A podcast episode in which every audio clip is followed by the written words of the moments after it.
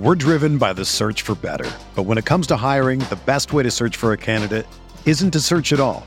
Don't search match with Indeed. Indeed is your matching and hiring platform with over 350 million global monthly visitors, according to Indeed data, and a matching engine that helps you find quality candidates fast. Ditch the busy work. Use Indeed for scheduling, screening, and messaging so you can connect with candidates faster. Leveraging over 140 million qualifications and preferences every day, Indeed's matching engine is constantly learning from your preferences, so the more you use Indeed, the better it gets. Join more than 3.5 million businesses worldwide that use Indeed to hire great talent fast. And listeners of this show will get a $75 sponsored job credit to get your jobs more visibility at Indeed.com slash BlueWire. Just go to Indeed.com slash BlueWire right now and support our show by saying that you heard about Indeed on this podcast. That's Indeed.com slash BlueWire. Terms and conditions apply. Need to hire? You need Indeed.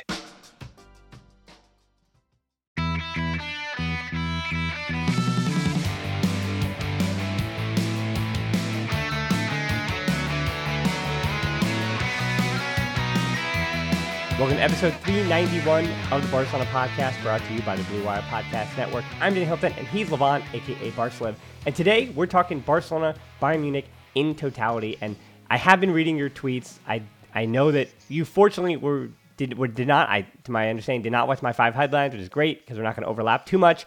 That said, I feel like we're going to agree a lot more than we have in past shows, to the point that we're even wearing very similar the Barcelona podcast merchandise shirts today. So I think there at least will be a little bit of unity as we go through this this game. Yeah, the Barcelona Bayern Munich game. And I think where we need to start, Levon, is with the big picture, right? The intangible feelings before we get into tactics.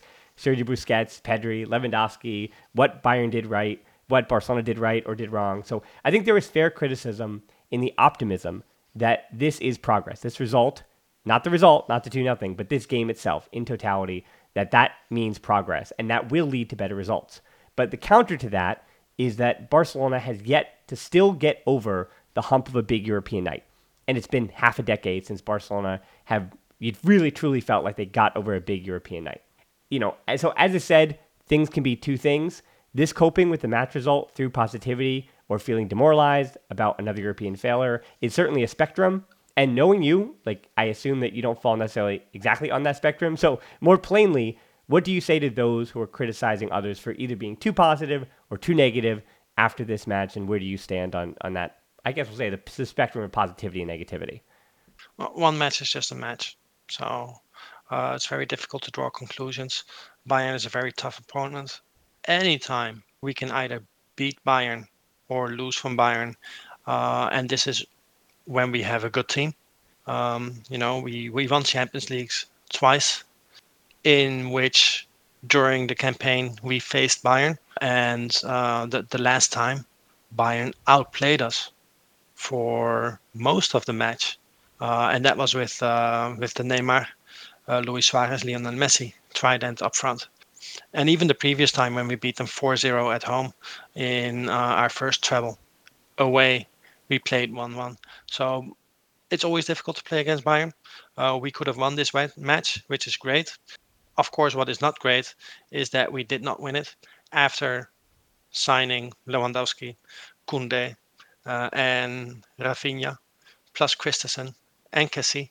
So I think it's right for people's expectations to be very high. I think it is okay to to be critical if we play poorly um, however, you should always watch, uh, always uh, judge what happens on the pitch more than what happens on the scoreboard.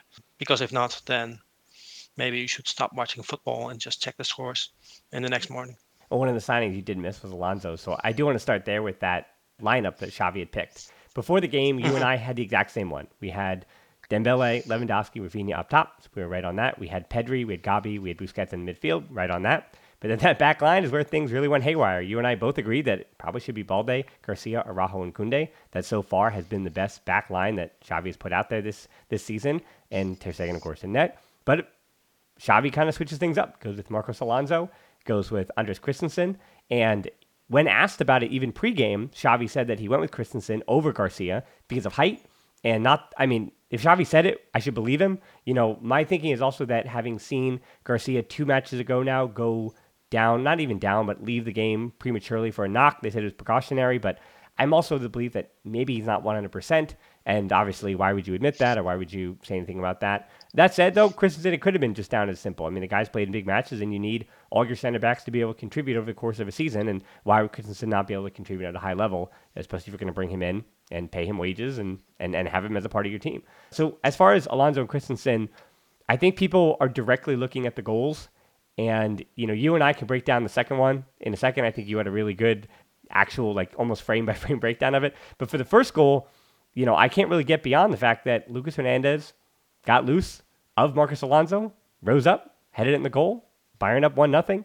Uh, it had to do a lot with Bayern also having a bit of intensity coming out in the second half. The Goretzka switch was also different, or actually an, an impactful and important positive move for Nagelsmann. So we can talk about how all that kind of leads to the set piece goal, but still, in a vacuum, it's one moment, a set piece get the you the corner happens because of a Dembele giveaway, and then again Alonso loses his man. That said, I mean, you think that Balde and Alba really would have made that the same mistake, but they wouldn't have because the matchups would have been different. And again, then you're just playing what if over the course of 90 minutes, and I think that's impossible to do. So yeah, I mean, this is Alonso's first start for Barcelona. How did you grade it? I, I didn't see your grades. Did you come out with that? Oh, I didn't send out the grades yet, uh, so I should do this. Well, um, breaking do do do do do break breaking news. Give us your Marcos Alonso and explain why. I'll do it on midnight. We can do it at the end of the show. I'll grab my uh, my cell phone and uh, I'll give people the grades, or you can do it now as you want. But let's let's start with the goal, uh, because that first goal, uh, irony of ironies, Alonso is better in the air than uh, Balde and Jordi Alba. Yeah. Like, you know, if I send a cross into the box to uh, three players, those three players being Alonso, uh, Alba, and Balde, then I put my money on Alonso being the one to claim it. Um, I mean, he's almost a full head. He's like a, almost a full head length taller as well. I mean, that's a really mm-hmm. important part of that. Yeah, and it's it, um, for headers. It's not just whether you're tall or not. Um, here, physicality also matters. Mm-hmm. So um, then for for a header, uh, you're just going to be get pushed away. It helps be strong to have like some body on you because Busquets is tall, but he's not really um, that great on corners. What I thought was worse than uh, Alonso losing his man was Ter Stegen not being there because that corner came way too close to the goal for somebody to, to head it in without the goalkeeper coming out to punch it. Like he he was right there. He, he, he was right there. Um, you know, uh, so it was not just Alonso's uh, mistake. Ter Stegen, who really should know better. But he's Ter Stegen has never been very strong at this anyway, right? It's always been um, one of his weakest parts as a goalkeeper. But yeah, it's uh, it's it's a pity because Ter Stegen had a very good match until the goal. Uh, he was great with the ball at his feet. His passing was uh, was quite well, uh, especially because it was difficult for him to pass the ball because Bayern was very intense defensively. But yeah, that's that's the first goal in uh, first goal in a nutshell. Um, I've got the ratings here, so these ratings are something that my, myself, Neil Gardner, uh, Kai, whose Twitter LDAP is uh, J de Position, like positional play, and Doma, who everybody also knows from Barca Twitter, and Captain Guardiola. Uh, this time Doma could not uh, could not join us. He he missed the match, so he couldn't rate it. But every every match all of us rate the players that played, minus the the ones who were subbed in the last 10 minutes or so. But uh, so we were talking about Marcos Alonso, and we actually rated him 6.6. I rewatched the match this morning in order to.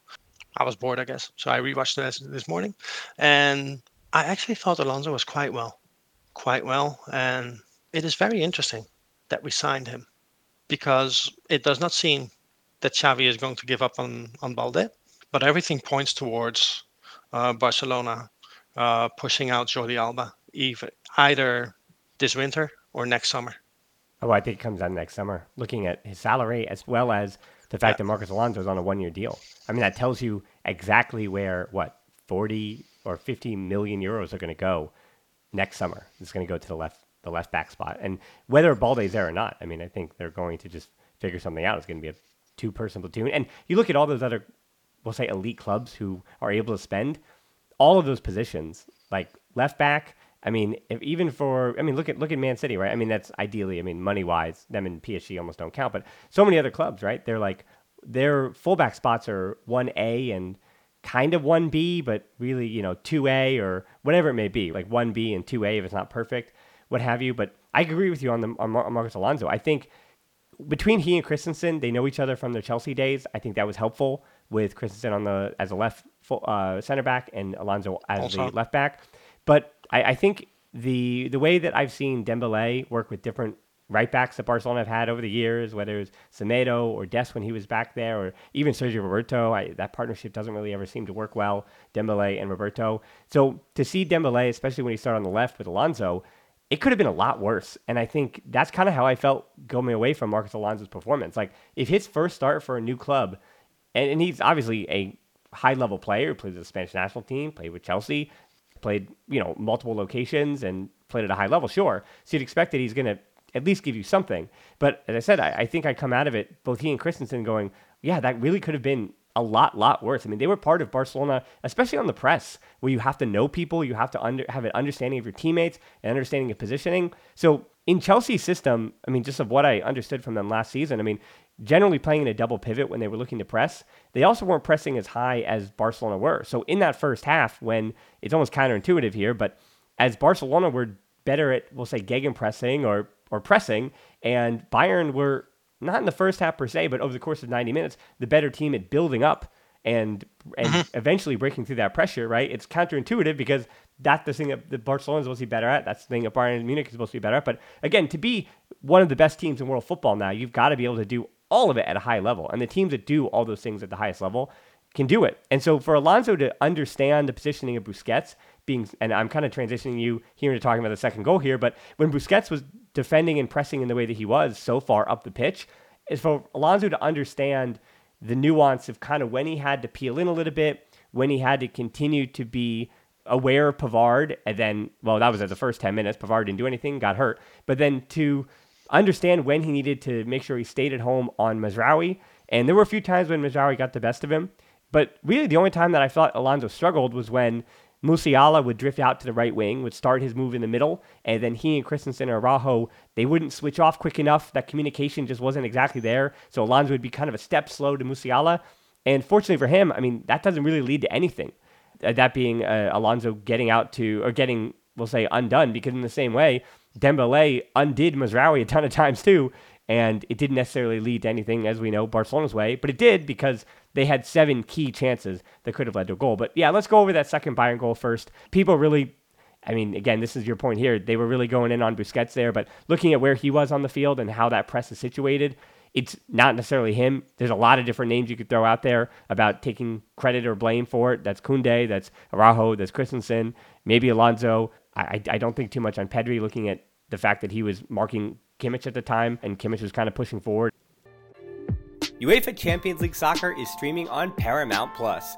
Nine months of heart-stopping, hold-your-breath exhilaration is underway with the biggest stars, top teams, and scariest fan bases across Europe. Watch every match from the group stage through the knockout rounds as Benzema and Real Madrid, oh I know, defend their title against Liverpool, Man City, Chelsea, PSG, Barcelona, I'll say it again, Barcelona, and more in soccer's biggest club competition. So don't miss a single sweat filled second of regulation time, stoppage time, and extra time. And stream every match of the UEFA Champions League live, exclusively on Paramount Plus. Pretty much anybody except Busquets. like, uh, Busquets did not need to take those extra steps forward to to lightly press there. But but at the same time, just because of the circumstance of that play, he was very high up the pitch, and the midfield, the other midfielders were very well aware of it. Um, Busquets also looked back and checked and gesticulated uh, to make to make sure that they they were aware of it. So even if Busquets had tracked back faster, which a lot of people are saying that he should have, he is not the one who would have broken up that play because there were a lot of other people closer to the play. And in in our pressing system, it just so happens that yes, sometimes Busquets might press a little bit further forward. Usually it's Pedri, Pedri Gavi who uh, press further forward, but sometimes it might be Busquets, and the rest of the team should be aware. Gavi could have gone back, uh, dropped a little bit deeper to uh, to pick that up. Both Christensen and Koundé could have positioned themselves a little bit better. Mm. Araujo, however, uh, he is the guy who can do no wrong because everybody loves him. He's also together with Dembele. Araujo is my favorite player. So you know, I get uh, I get told that I have some kind of crazy uh, secret agenda against him uh, when I criticize him. It's not the case. He's my favorite player together with Dembele, and also, to be honest, my favorite person together with Dembele on that team. But Araujo gets caught flat-footed because he follows Muller, who is running offside. And by the time that Araujo realizes that, uh, it's too late because he needs to turn around to um, to catch a Sané who is going full speed towards Ter Stegen with nobody to stop him. So um, on on that play, there are a lot of little mistakes, and Araujo basically rolling out the red carpet. Now, admittedly, it's a very difficult play, and and Muller is is a master mm-hmm. at making the exact movement to to mess up the defense. So it's it's it's not a matter of hey, it is Araujo's fault. It's just hilarious that everybody is convinced that it's Busquets' fault, where in fact nobody recovered more balls than Busquets yesterday. Yeah, there was a play. I can't try to remember the first. I believe it was still in the second half though, when his legs were starting to go. That being Busquets, you could see that he and Lewandowski. I mean, they were laboring just a bit, but I don't blame him for that at all because if, again, if he had proper coverage coming off the bench for some kind of reason to do a semblance of what he could do, then he would have been substituted in that match. But uh, I, there was a point where Busquets was, as we had said, the highest up there on the press, and yet he still came back to double with Alonso on one of those moves from Musiala.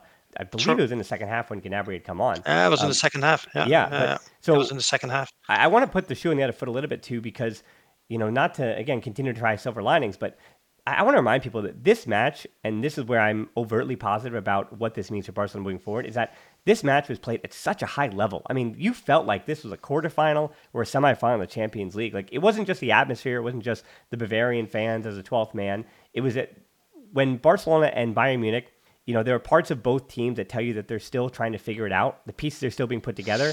And again, I was talking to a Bayern Munich friend of mine, and he was saying that he was not to say pleasantly surprised, but at the level that that match was played at, he was just as nervous in that first half as Culés were. Culés have that extra added thing, like what if things go wrong? But he had said the attack, as as scary as Mane, Muller, Gnabry, Sané, and Musiala as a quintet seemed to be, there was that moment when Mane and Muller smacked into each other.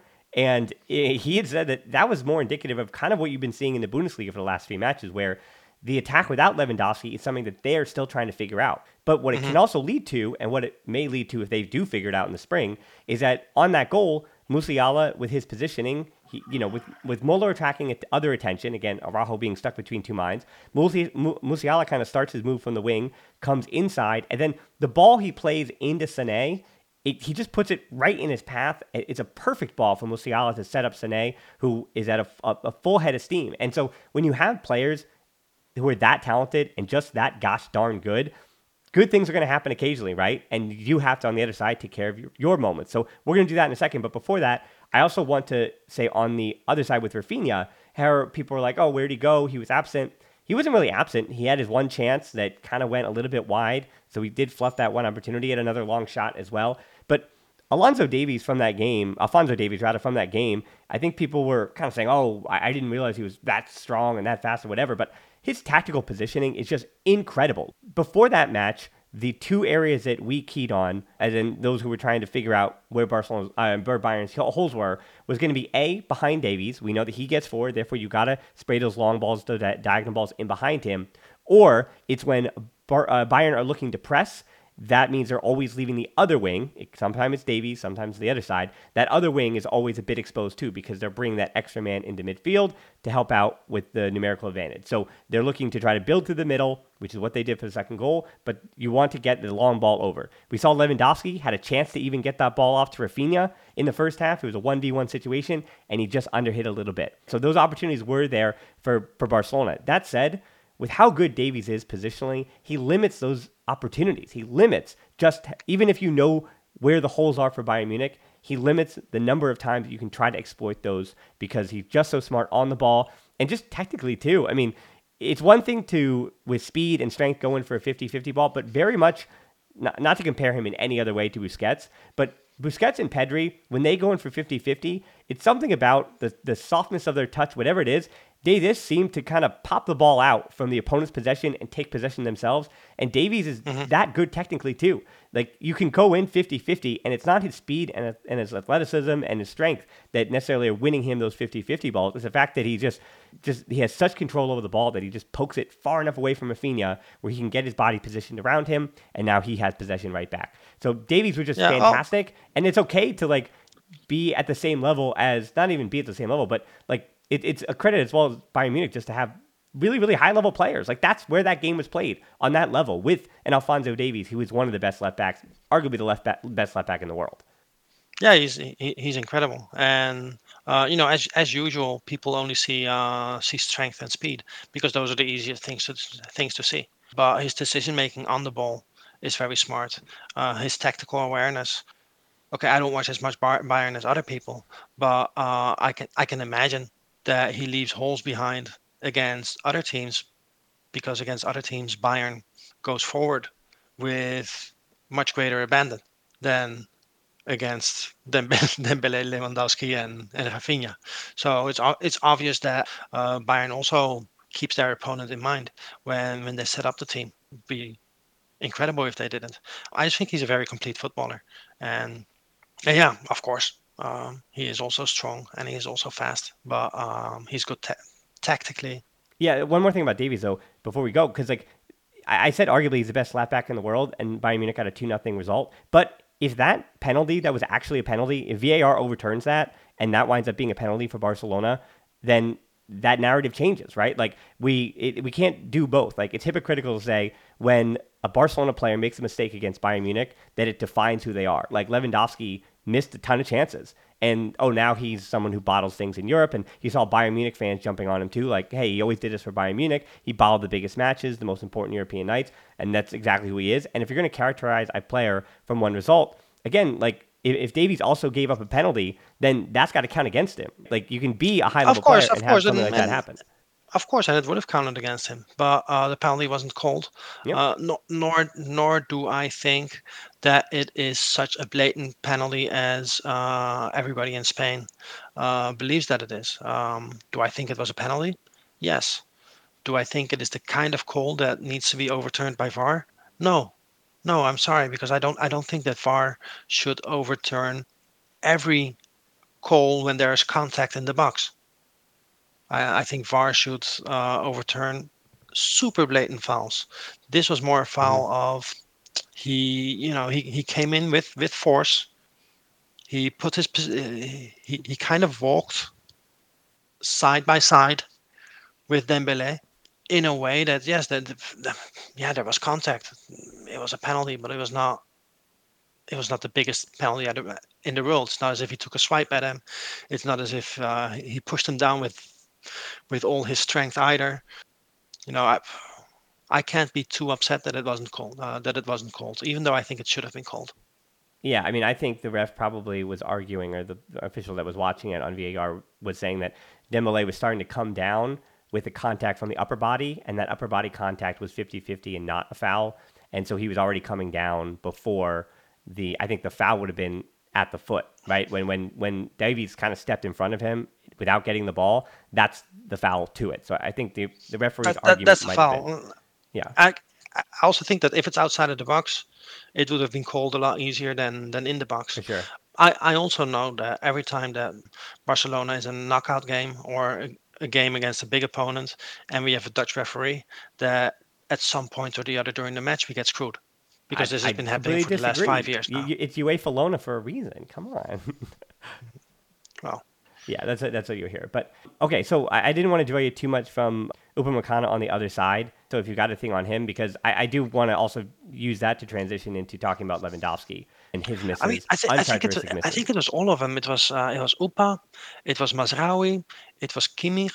Uh, like th- there, there were three situations where we were in the box and we could shoot at goal, and they come in with like a last ditch tackle mm-hmm. or last ditch defense to to st- to stop us from taking the shot. So defensively, Bayern was just very very intense. Uh, we created a lot of opportunities, but it, but it seems that like like you said, we don't we don't create opportunities through build up play anymore. Everything is uh, counter pressing, or or just straight up countering. That that's how we get our opportunities. It was the same against Sevilla. It was the same against some other teams. Well, do, do you uh, think which? Well, trying to diagnose that, I, I think one of the reasons that that might be happening is because Musiala was playing off of the shoulder of Busquets and denying. I mean, all smart teams do that. They try to deny anything to Busquets, and so therefore you have to have Araujo. Uh, let, I mean, arguably it's usually Araujo, but you have to have Araujo or in this case it was Koundé as well, Christensen, Alonso. Your back four then have to have those balls to bypass the Bayern midfield and get all the way to the wings, and then you're building up through one v ones using the width. I mean, that's how Xavi wants to do it especially if teams are going to just try to mark Busquets out of the game as they did. And so I, I, think that's a huge part of it that I think if teams are going to tactically do that, then you have got to have the skills with your center backs to bypass that and do that. And believe it or not, actually, you know, I know that it was a little bit different, but I actually think Araujo and Koundé and, and the like, I thought, and Christensen, I thought they did pretty well as as far as like bypassing that the the Bayern midfield and getting it to Dembele and getting it up to uh, the, the, wingers, as well as Xavi. I mean, as well as Gavi, who was kind of pushing up as almost his fourth forward at times and he was there in the proper positions to try to get the ball back as well too. So the positioning of Gavi also smart to that, and, and that did create though a separation between your back line and your forward line. But I thought again, I thought Barcelona's ball playing was good enough to deal with that. I, I think what happens a lot is that um, our, our midfield play there's just so many um, there, there's just a lot of space between um, between our midfielders. So Gavi is always asked to to attack space or often uh, sometimes either Gavi or Pedri are out wide quite a lot. It's it's a spacing issue because you cannot you cannot really build up play against a settled defense if you have no no strong midfield presence, right? And we don't really had uh, have uh, fullbacks who tuck into that midfield either. Mm-hmm. So if, if if you would compare this with a team that everybody knew, uh, which is uh, the, the Guardiola team, or even the teams that evolve from there. Uh, you would have Dani Alves, who is basically an auxiliary midfielder. You would have Busquets, Iniesta, Xavi, who always played close to uh, near each other, and then and then you had Nas, uh, you had Messi, who constantly dropped back. So you, you, you had a midfield packed with players who, who, who combine very fast. Well, you even look at Bayern Munich setup that four two two two where Kimmich and whether it's Goretzka or Sabitzer, they were really close to each other. And then that yeah. line in front of them, Mueller and and Musiala were very close to each other, and it was just the two wingers that were wide. Yeah, so it it, it seems that we we uh, we make a conscious choice to to give this up, and that that might be why uh, we we struggle to to create against against a settled defense. So yeah, it's I mean I don't get me wrong. I think counter pressing is the greatest thing there is because it's the the quickest route to goal. Uh, and if you do this successfully, uh, even against a strong team like Bayern Munich, you you carve them open a couple of times per, per match, just like we we did last night. But it is weird, like like you noted at the beginning of this podcast, to see uh, to see a Barcelona team that does not build up play properly. Yeah, but yeah, I mean, and I think that's think other counter argument to that is because yes, you get the sense that well, that has Busquets, as we've talked about, has to be a defending on the front foot, but he defends best when he's when Barcelona have possession and are, are constantly creating pressure and, and going forward. And that's again why Gavi starting against Bayern Munich. I thought Gavi from sideline to sideline, filling in his positioning along with Pedri and Busquets on that press was uh, just really pristine, especially in that first half. I mean, mm-hmm. Gavi, it's it's again not just him being you know people just kind of simplify it to him being this little pit bull and this fight and desire, whatever. No, it's not that. Like his positioning was just superb last night. Like again, filling in uh, on not even a forward, like almost as an attacking midfielder at times, as Barcelona were quote unquote building up at times. Uh, and then the minute that ball was turned over, just being exactly where he needed to, pressing hard in the midfield and getting the ball back. And so when you have such a good presser in the case of Gavi, then you're going to continue to try to get the most out of his strengths. And on the other side, for Pedri, Pedri is so press resistant. I mean, he was the best midfielder to me last night. Like Busquets had a good game, Gavi had his moments. Kimmich and Goretzka also were good for Bayern Munich, right? Again, it's a very high level. So it's possible that even if a team lost 2 nothing, that a lot of different players played well, right? In one or two moments, two goals in four minutes, that's the difference in a really high level, well played game. Uh, it's just an enjoyable watch, if not for those two goals. I mean, Sabitzer was really the only one who was kind of a beat slow or step slow from the other five, I thought, in that game, or however many I counted. And then I, I don't think De Jong really, not to say had the opportunity to get involved in that game, but at that point, Bayern kind of had taken control in the way that they did it two goals, and you it looked like it affected Barcelona away. We'll do that in a second. But just, yeah, I just want to wrap up on Pedri that Pedri was just really, really good again. I mean, and where that again, moving forward, gives me confidence is that I don't think Pedri's pa- uh, press resistant abilities are going to go anywhere. Like there was a moment there in that 38th minute that I logged here where Bayern, they looked like they had completely pinned Barcelona all the way back. And yet, Pedri uses Koundé as this wall pass release valve and gets mm-hmm. out of four red shirts who were coming at him. And then Barcelona are off to the races again. They get it out wide to Dembele, and I, I believe that ended.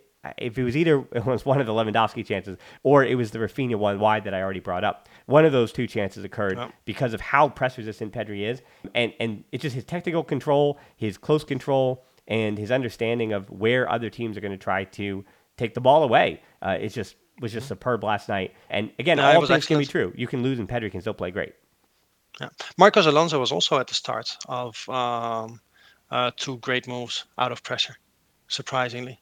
One where he um, uh, was under quite a lot of pressure and, and, and just lobbed the ball out of pressure, but like f- very precisely to to Dembele, and and another where he uh, dribbled out of the edge of the box and uh, and launched a counter. The, the other thing that is that is curious here, and this is not just a Bayern match, but going back to how we create chances, uh, either on counters or on um, counter pressing, we do this even in matches where we have 65% possession, mm-hmm. and that's what's puzzling me. Because if we have 65% mm-hmm. possession, we should also be be able to create chances out of longer possessions. Um, but I haven't figured it out yet, and yeah. we have a whole season to uh, to look at this. Yeah, I mean, I think the the personnel changes too, right? Like there are midfields where it's Kessié, there's midfields where it's De Jong, and there's yeah. forward lines. I mean, once the forward line switches up, when Ferran Torres comes off or on, or on, and when Ansu Fati comes on, things change. So things are constantly changing out of match as well. Now, uh, one of the players that again we kind of have almost pushed to the very end here is Lewandowski, and I think a friend of the podcast, Musa Okwonga, kind of summed it up pretty well that Barcelona were wasteful, not awful, which I think again is where you and I why we sound like we're being overtly positive about a two nothing loss to Bayern Munich in the Champions League was because like Lewandowski, I, I, I know that again Bayern fans are kind of chirping now and jumping in there, but looking at his record too, like this guy scores goals. That's what he does everywhere, all the time. And as as uncharacteristic as it is, I don't think I can be on board to the idea that it's a mindset that he's now like bought in or that he picked up the like a snake bite, like the venom of a European night playing for Barcelona. I don't think there's any truth to that. I think he's a top class striker who missed some goals. Like he, he missed his chances, he flubbed his lines, and there might have been something about playing his former team. There might have been something about the fans, maybe, right? But I, I think we also know that his mental strength is probably greater than than what that would incorporate into that result. But it winds up just being a weird thing more than again just wasteful, but it winds up being weird that Lewandowski didn't finish any of those chances. It just it, it's like kind of feels the same thing like in the preseason, where it's like, well, this is not going to last forever, and then it didn't because he scored six goals in nine or sorry nine goals in six games after that, and so it was like, oh yeah, that's right, Lewandowski all he does is score goals. So I, I can't yeah, imagine. I mean, if Barcelona plays the same game again at the Spotify Camp Nou on the second leg of this, if you will, in the group stage, Lewandowski's going to bury. He, he might miss. He might miss again. He could miss it again too. It's it's football. It happens. Um, I'm, I mean, uh, yeah, you you want him to score in big matches, especially if you want um, if you want to go far in the in the Champions League. Uh, if, if it so happens that during the next two three seasons he plays extremely well uh, against most teams, but uh, never scores against the top ten percent, then he would still have probably been a worthy signing, but it would but it would suck. Yeah. Like that that would suck. And I've also heard this criticism of him before at Bayern that uh, he does not score as much against uh, against the biggest teams. For a striker, the biggest reason to worry is if he does not get chances, which is not the case for Lewandowski, uh, or if everything except uh, scoring and scoring opportunities uh, is terrible as well. Uh, you know how Suarez went through these uh, through these spells where for two months he would not um, be able to complete a five yard pass, where everything would just bounce off of uh, bounce off of his legs uh, and feet. like that is more worrying than Lewandowski scoring nine goals in six matches and then missing three scoring opportunities in this one. Mm-hmm. Yeah, I mean Okay. that's true. Yeah, Uh, Barcelona outshot their opponent. They outpossessed a similarly gifted team. They got fouled more. They like they seem to win so many of these metrics that the very difference of this match, and that's why somehow Barcelona versus Bayern Munich, you and I are stretching for like 40 minutes of content of conversation because it's like it came down to Barcelona not putting the ball in the net, and Bayern Munich did it twice. Now, one of the other things though that I think we haven't taken into account is the substitutes. Nagelsmann inserts Goretzka at halftime for Sabitzer, who I said was like the one midfielder that wasn't really up to the level of what that game was asking for. And Bayern Munich, I think, were on the back foot partially because of that. I thought Pedri and Gavi as well did a, a great job of kind of almost marking him out of the game when Barcelona were pressing. But Goretzka comes in, he's just a little bit better of a direct force, if you will, for Bayern Munich, and I think it picked up the intensity a bit as well. And then at that point in the 60th minute, when it, they're down two nothing, Xavi inserts Frenkie De Jong and Ferran Torres. It's Eric Garcia and Ansu Fati later.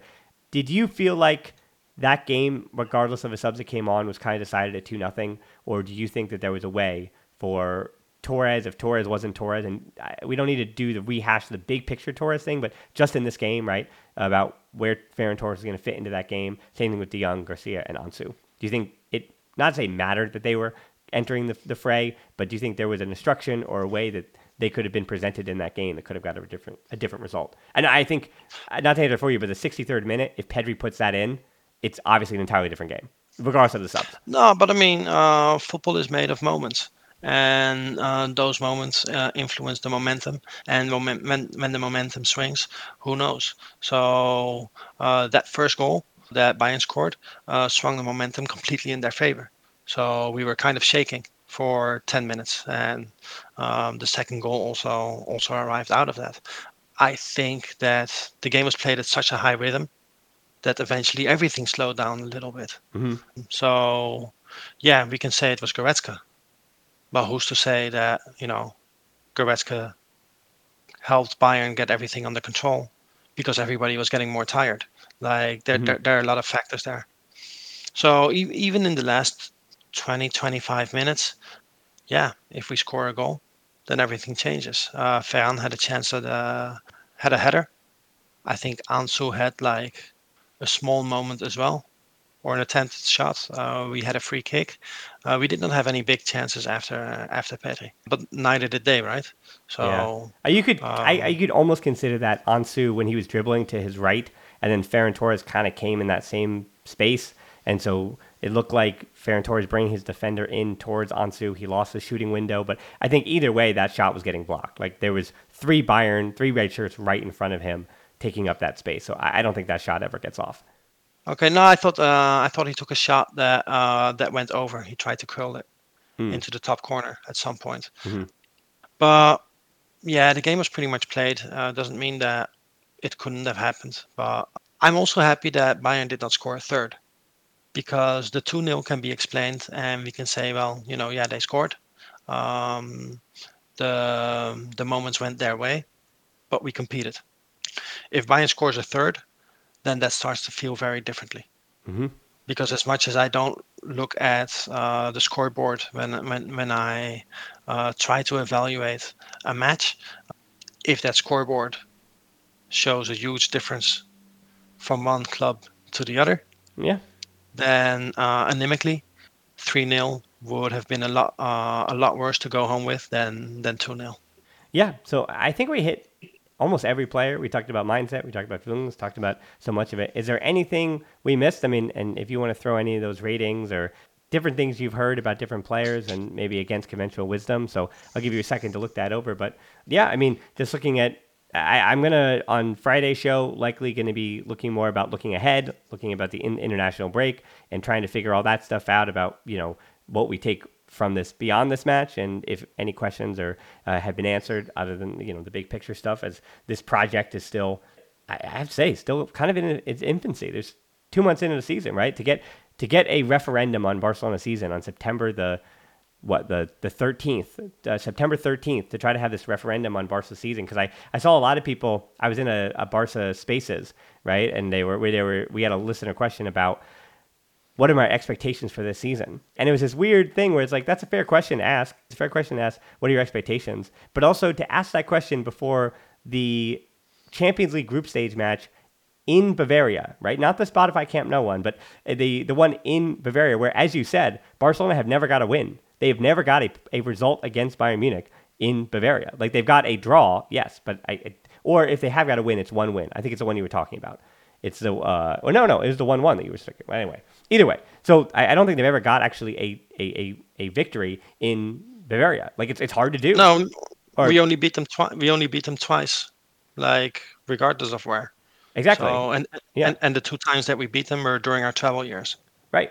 So yeah, so it's like playing regardless of the era or the team or whatever it is, like it's really hard to play there in the Champions League, and, and, and, that's how it goes. So it was weird to me thinking about the expectation of this season based on this match because I, I don't think I can do it. I can't like try to mm-hmm. figure out the big picture of like what is this match against Bayern Munich tell me about the Copa del Rey? Like the argument I, would be it tells me that they're closer to the Copa del Rey than I thought before the match, and they're closer to the La Liga even before this match. Because again, if they play at that level against almost every other team, they're gonna get something. That's how it's gonna go. Like they're gonna get something. Or not. We'll see. Or not. um, what what I think a lot of people have not talked about is that uh, both Dembele and Raphinha, they were not terrible, but they played below their level. Mm.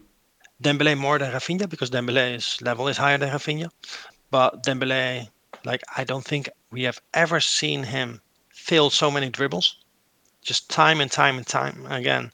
Uh, he he tried to dribble past people, and they took the ball away from him quite easily. Raphinha played a little bit better, uh, but he, here also, like already having created more scoring opportunities against Bayern than they created against us, with two wingers um, who were playing well below their level, uh, with um, with a team who has not learned how to build up play in a way where uh, when we do have possession, we can actually create something uh, other than going for for a very quick attack. Mm-hmm. Uh, so um, when we look at those teams and and the room of improvement that we have as a team, makes me feel pretty good about where we are. Um, because where we are right now is already in a place where we can compete with a team like Bayern Munich in their stadium, uh, and there are still like clear, clear ways in in which we can improve. So I'll go through the ratings real quick. Again, these ratings are not just mine. They're together with, uh, in this case, Neil Gardner, Kai, and Captain Guardiola. Marc ter Stegen, 6.1. This is probably due to his distribution, because if not, it would have been lower. Uh, Araujo, 6.8. Christensen, 6.5. Uh, Jules Koundé, 6.8.